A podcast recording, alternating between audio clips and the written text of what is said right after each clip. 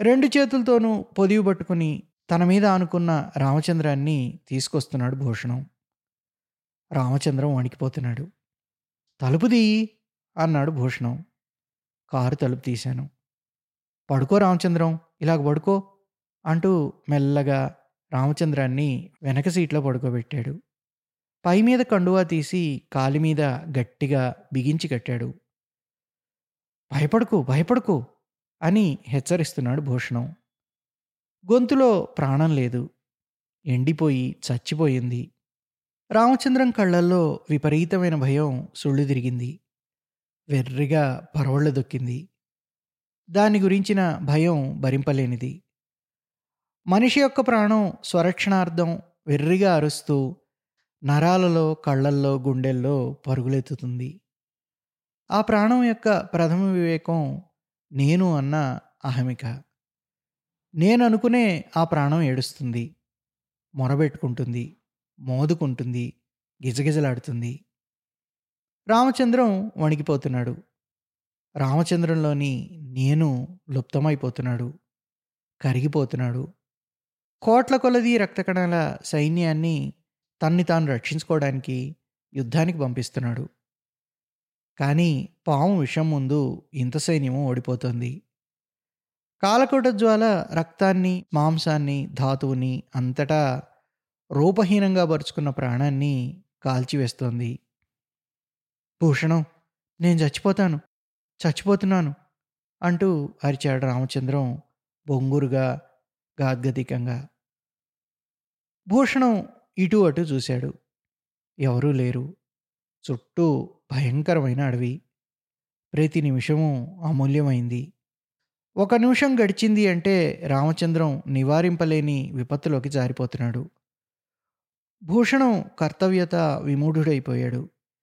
ఏమీ చేయలేని ఏమి చెయ్యాలో తెలియని తన అవివేకం తన అశక్తతలోనే బంధింపబడి నీరసంగా ఏం భయం లేదు భయం లేదు అంటూ గుండెలు రాస్తున్నాడు. నా భార్య నా పిల్లలు రక్షించు భూషణం రక్షించు. రామచంద్రం దీనంగా ఏడుస్తున్నాడు. నాకు కాళ్ళు చేతులు ఆడడం లేదు. ఇంత భయంకరమైన అనుభవం నన్ను సందుల్లో కూడా సళ్ళించి వేసింది. బావురుమని ఏడవాలని అక్కడి నుంచి పారిపోవాలని ఉంది.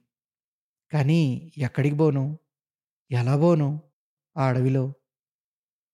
గుండె బరువెక్కిపోతోంది భూషణం రామచంద్రం గొంతు క్షీణిస్తోంది. అతని నుదుటి మీద చెమట బిందువులు అంత చలిగాల్లో కూడా. ఆపద్బాంధవ జగద్రక్షక నా రామచంద్రాన్ని రక్షించు. తడబడుతూ భూషణం రెండు చేతులు పైకెత్తి జోడించాడు. రామచంద్రం వగరుస్తున్నాడు. అతని కళ్ళు పిచ్చిగా ఉన్నాయి. పెదవుల చివరి నుండి నొరక్కక్కుతున్నాడు అది చూసిన నాగభూషణం బాబోయ్! అని వెర్రికేక పెట్టాడు నిలువున వణికిపోతున్నాడు. వీడి శవాన్ని ఇంటికి తీసుకెళ్ళి చెల్లెలకి ఎలా చూపించనరా? అంటున్నాడు. రామచంద్రం కళ్ళు తెరిచి నా పెళ్ళం అని అస్పష్టంగా అని నిస్పృహలోకి జారిపోయాడు. అవధాని గారు ఆగారు గతస్మృతుల పునశ్చరణ వలన ఆయన గొంతు ఉద్రేకంతో బాధతో నిండి ఉంది. మేమందరం ఊపిరాపి వింటున్నాం. ఆచారి బల్లని రెండు చేతులతోనూ గట్టిగా పట్టుకొని పళ్ళు బిగించి వింటున్నాడు. కొవ్వొత్తి జాలిగా రామచంద్రం ప్రాణంలాగా వెలుగుతోంది. తోటలో ఏమీ జరగనట్టు ఈ మాటలేమీ విన్నట్టు చెట్లు చీకట్లో నిశ్శబ్దంగా నిల్చున్నాయి.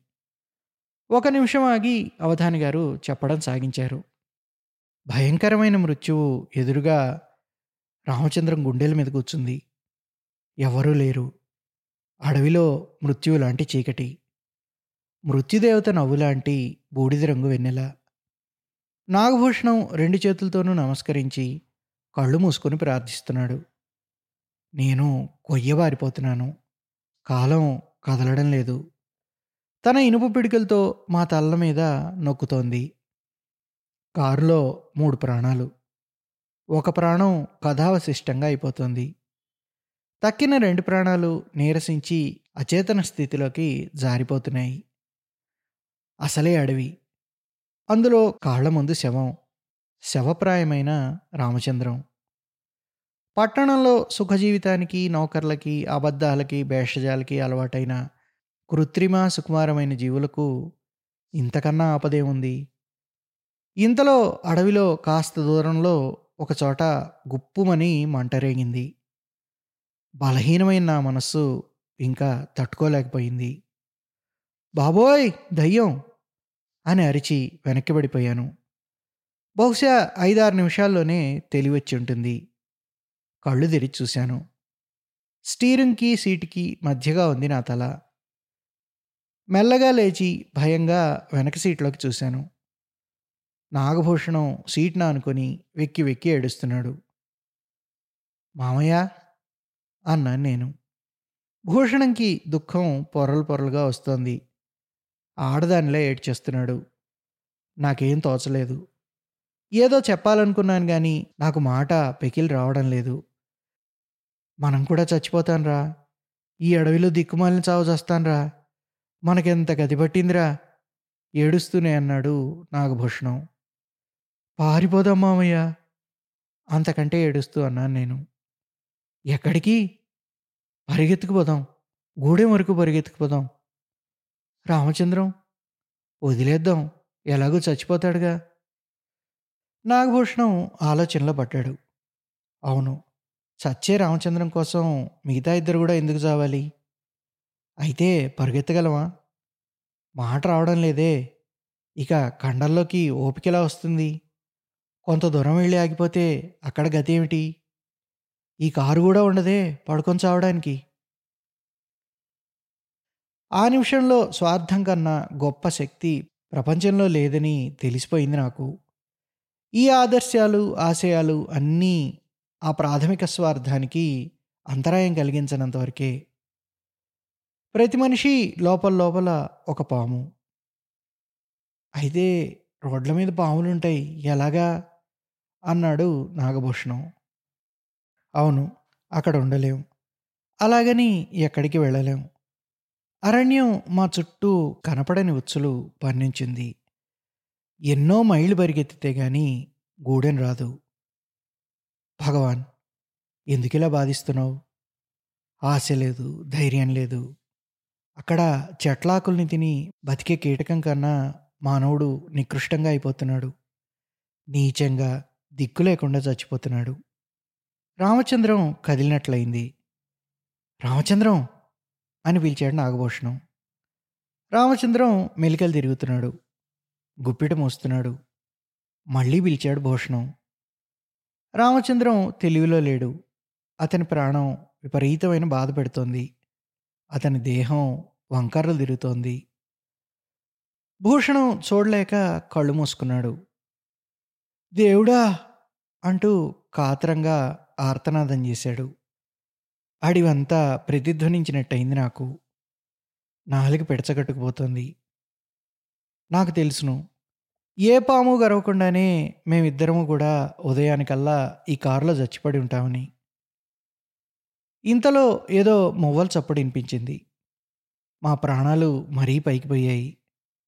కర్ర నేలను తాటించిన చప్పుడుతో కలిసిన మువ్వల చప్పుడు క్రమంగా దగ్గరవుతున్న చప్పుడు. నేను భూషణాన్ని గట్టిగా కావలించుకున్నాను. ఇది తప్పకుండా ఏదో దయ్యమే అయి ఉంటుంది. గజ్జలు కట్టుకొని అడవుల్లో అర్ధరాత్రి పిశాచాలు నృత్యం చేస్తాయి కావోలు మమ్మల్ని చూసుంటుంది ఏదో దయ్యం. తినటానికి ఇటువైపే వస్తోంది. ఎవరది బాబు? మనిషి గొంతు మనిషి భాష. చటుక్కున భూషణం నేను ఎగిరిపడ్డాం. నా చెయ్యి రామచంద్రం పాదం మీద పడింది. చల్లగా తగిలింది. వెర్రి కేక వేశాను. పాపం రామచంద్రం భయపడే స్థితిలో లేడు. ఎవరి బాబు కేకేసింది? మళ్ళీ మనిషి ప్రశ్న. భూషణం కళ్ళు గట్టిగా మూసుకునే తడబడుతూ అన్నాడు. ఏ ఎవరది? నేను మనిషినేనయ్యా భయపడకు. ఆ మనిషి సమాధానం. కళ్ళు తెరిచి చూశాం. ఒక ముసలివాడు రోడ్డు మీదున్న పొదల్ని తప్పించుకొని వస్తున్నాడు. నల్లని వంగిపోయిన వాళ్ళు తెల్లని నెరిసిన గుబురులాంటి జుట్టు. మాకు నమ్మకం చిక్కలేదు. పైగా అనుమానం ఇంకా దృఢమైంది. ఎవరు నువ్వు? ఈ అడవిలో ఎందుకున్నావు? భూషణం ఎంత ధైర్యాన్ని కూడా తీసుకుని ప్రశ్నించినా కంఠస్వరంలో వణుకు భయము తెలిసిపోతున్నాయి. సిద్ధయ్యను బాబు పాములవాణ్ణి అన్నాడు ముసలివాడు. పాములవాడివా? అవును బాబు. ఇక్కడెందుకున్నావు? భూషణం గొంతులో కొంచెం ధైర్యం కనిపించింది. నల్లతాసు గరళం తీయాలి బాబు. జమీందారు గారు పురమాయించారు. బాబయ్య నేను నా కూతురు ఈ అడవి కొంత లోపలనే పాకేసుకున్నాం. ఈ రైతులు ఎలా ఇక్కడుండిపోయారం బాబు? అన్నాడు సిద్ధయ్య.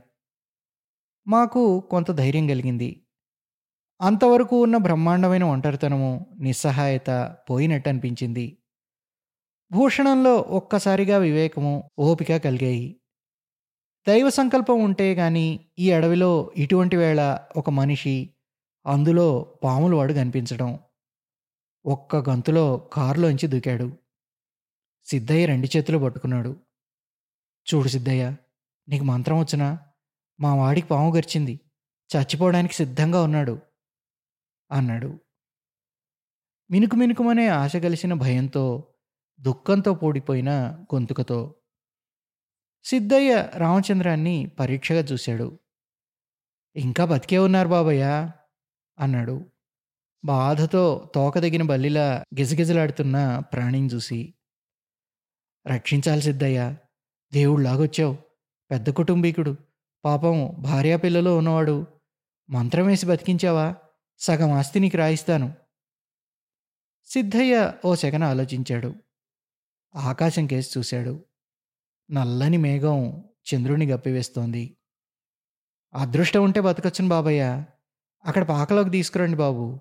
వేరుముక్కతో మంత్రం వేయాలి. అన్నాడు. ఎలాగ తీసుకురావడం? భూషణం ప్రశ్నించాడు అయోమయంగా చూస్తూ. ఇప్పటికే ఆలస్యం అయిపోయింది బాబయ్య. ఆలోచిస్తుంటే అపాయం. మీరిద్దరూ మోసుకురావాలి బాబు. అడవి లోపలికే పావులుంటాయేమో అంత ఆదుర్దాలోనూ జాగ్రత్త వహించడం భూషణానికి తెలుసును. నేను ముందుండి దారి చేస్తుంటాను. మువ్వల చప్పుడికి పొరుగు పుట్ర దూరంగా పోతాయి బాబు. రండి. అంటూ ముందుకు వెళ్ళి రోడ్డు వారనున్న పొదల్ని పక్కకు వంచి పట్టుకున్నాడు. భూషణం రామచంద్రం భుజాల కింది నుంచి చేతులు బోనిచ్చి పైకెత్తి పట్టుకున్నాడు. నేను కాళ్ళు పట్టుకున్నాను. అడవి లోపల చీకటి. శవప్రాయమైన ఒక మనిషిని అంత చిన్న వయసులో మోయవలసి వచ్చిన భయంకరమైన అనుభవం నన్ను ఇప్పటికీ తలుచుకున్నప్పుడల్లా విచలితుణ్ణి చేస్తుంది. చంద్రుడు మబ్బులు చాటుకుపోవడం మూలాన ఉన్నవెన్నెల కూడా లేకుండా పోయింది. కాళ్ళకు తగిలే ఎండుటాకులు విరిగిన రెమ్మలు కూడా మమ్మల్ని పాముల్లాగా భయపెడుతున్నాయి. గుండె దిటవు చేసుకుని సిద్ధయ్య అడుగులో అడుగు వేసుకుని నడుస్తున్నాం. చేతులు లాగుతున్నాయి. భూషణము నేను వగరుస్తున్నాం. ఏదైనా చిరుతుపులి పక్కనున్న పొదల్లోంచి దూకుతున్నట్టే అనిపించింది. సిద్ధయ్యతో చెప్పాలనుకున్నాను. రాత్రి నిద్రలో పీడకల్లో గొంతు నొక్కుకుపోయినట్లుగా మాట విడివడ్డం లేదు. రెండు ఫర్లాంగులు నడిచి వెళ్ళేటప్పటికీ మెట్టు చేమ లేని శూన్య ప్రదేశం కనబడింది. ఎత్తైన రాతి ప్రదేశంలాగా ఉంది.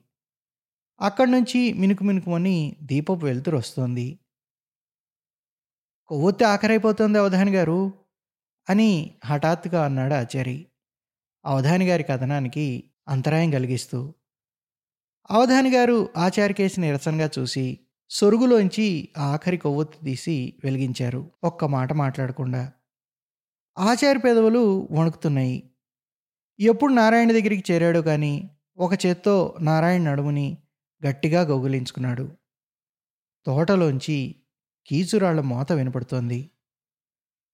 అవధాని గారు మళ్ళీ ప్రారంభించారు. ఇదే బాబయ్య గుడిసా? అన్నాడు సిద్ధయ్య. ఇక్కడ అపాయం కదా నీకు? పురుగు పుట్ర భూషణం ఆయాసపడుతున్నాడు. మంత్రించిన ఇసుక చుట్టూ చల్లుతాం బాబయ్య. పురుగు రానే రాదు.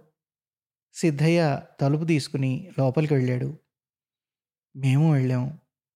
గుడిసెలో ఒక పక్కన కొండలు ఇటుకలతో అమర్చిన పొయ్యి ఉన్నాయి. మరో పక్కన దండం మీద బట్టలు అక్కడే ఒక నొలక మంచము ఉన్నాయి. మంచం మీద సిద్ధయ్య కూతురు కాబోలు పడుకోనుంది. సూర్యుడు లేలే అంటూ తట్టిలేపాడు సిద్ధయ్య. ఒక యువతి కళ్ళు తెరిచి మమ్మల్ని చూసి గబుక్కొని లేచింది. ఆ ఊపికి ఆమె కొప్పు విడివడి వినీల జలపాతంలాగా ఆమె జుట్టు జర్రున జారి పిరుదుల్ని తాకింది. సిద్ధయ్య చెప్పిన ప్రకారం రామచంద్రాన్ని మంచం మీద పడుకోబెట్టాం. యువతి ఆశ్చర్యంగా భయంగా చూస్తూ నిల్చుంది. సిద్ధయ్య తొందరగా రెండు మూడు సంచీల్లో చేయిబెట్టి వెతుకుతున్నాడు. చివరికి కింద బోర్లించాడు. పూసలు పెంకులు వేరుముక్కలు రాళ్ళు ఏవేవో ఉన్నాయి. కోడిగుడ్డు దీపం వెలుగులో దేనికోసమో చూస్తున్నాడు సిద్ధయ్య? యువతి చటుక్కున ఆతృతతో ఈ అయ్యకి పెదవులు నలబడిపోతున్నాయి బాబు అంది. భూషణం అదిరిపడ్డాడు. సిద్ధయ్య త్వరగా మంత్రమై ఆలస్యం చేయకు అని కేకలేశాడు. సిద్ధయ్య నిరుత్సాహంగా విషాదంగా లేచి నిల్చున్నాడు. కావలసిన వేరుముక్కలేదు బాబు ఉందనుకున్నాను అన్నాడు. అయితే ఇప్పుడు ఎలాగా? భూషణం భయంతో ప్రశ్నించాడు. ఏం చేయను బాబు లేదని తెలిస్తే ముందే తెచ్చించుకుందును. దూరంగా వెలకసెట్ అవతల పొదలకాడ ఈ వేరుగల మొక్కలున్నాయి. రాత్రి చీకట్లో అక్కడికి వెళ్ళలేం. పాము పుట్టలు ముళ్ళ పొదలు జాస్తిగా ఉంటాయి. ఎక్కడుంది వెలక చెట్టు? చాలా దూరం బాబయ్య. రెండు మూడు వందల గజాలు పోవాలి. ఎలాగో వెళ్ళి సిద్ధయ్య. నీ మేలు మర్చిపోలేను. నీ కాళ్ళు పట్టుకుంటాను. చెప్పాలా బాబయ్య? నిష్కారణంగా ఈ బాబు చచ్చిపోతుంటే ఊరుకుంటానా? అందులో నాకు చీకట పడితే చూపా అంది సరిగా. ఏది ఏమిటో తెలియదు కదా. ఈ చీకట్లో మొక్క వాళ్ళు ఎట్లా తెలుస్తుంది బాబయ్య? భూషణం జేబులోంచి పర్సు తీశాడు. అందులో రెండు వందల రూపాయల నోట్లు కొన్ని పదులు పైకి తీసి ఇవిగో సిద్ధయ్య ఇంకా ఇస్తాను ఎంతైనా ఇస్తాను నా రామచంద్రాన్ని రక్షించు నువ్వే ప్రాణభిక్ష పెట్టాలి అంటూ సిద్ధయ్య ఒళ్ళో పడేశాడు. సిద్ధయ్య కంగారుగా పక్కకి తప్పుకున్నాడు నోట్లు చిందరవందరగా కింద పడిపోయాయి. ముందా డబ్బు తీసి లోపల పెట్టుకో బాబు. మీ డబ్బు కాసిపడ్డానా? నా మంత్రం పనిచేయదు. సిద్ధయ్య కఠినంగా అన్నాడు. తీయండి బాబు తీయండి.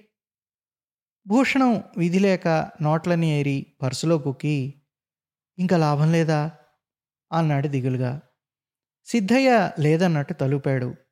భూషణం గుండెలు బాదుకొని రామచంద్రం అంటూ ఏడుస్తూ కోలబడ్డాడు. అతనిలో ఇంతకుముందు రేగిన ఆశ ఒక్కసారి గప్పున ఆరిపోవడంతో దుఃఖంతో విలవిల్లాడిపోయాడు. పోనీ నేను వెళ్ళి తీసుకురానా బాబు? సూర్యుడు సన్నని గొంతు. అదిరిపడి చూశాడు భూషణం. నువ్వా? అన్నాడు సిద్ధయ్య. వద్దు ప్రమాదం సూర్యుడు అక్కడ. పాము అమ్మో! ఈ అయ్య చచ్చిపోతుంటే పాపం. వద్దు వద్దు అంటున్నాడు సిద్ధయ్య. వెళ్ళొస్తాను.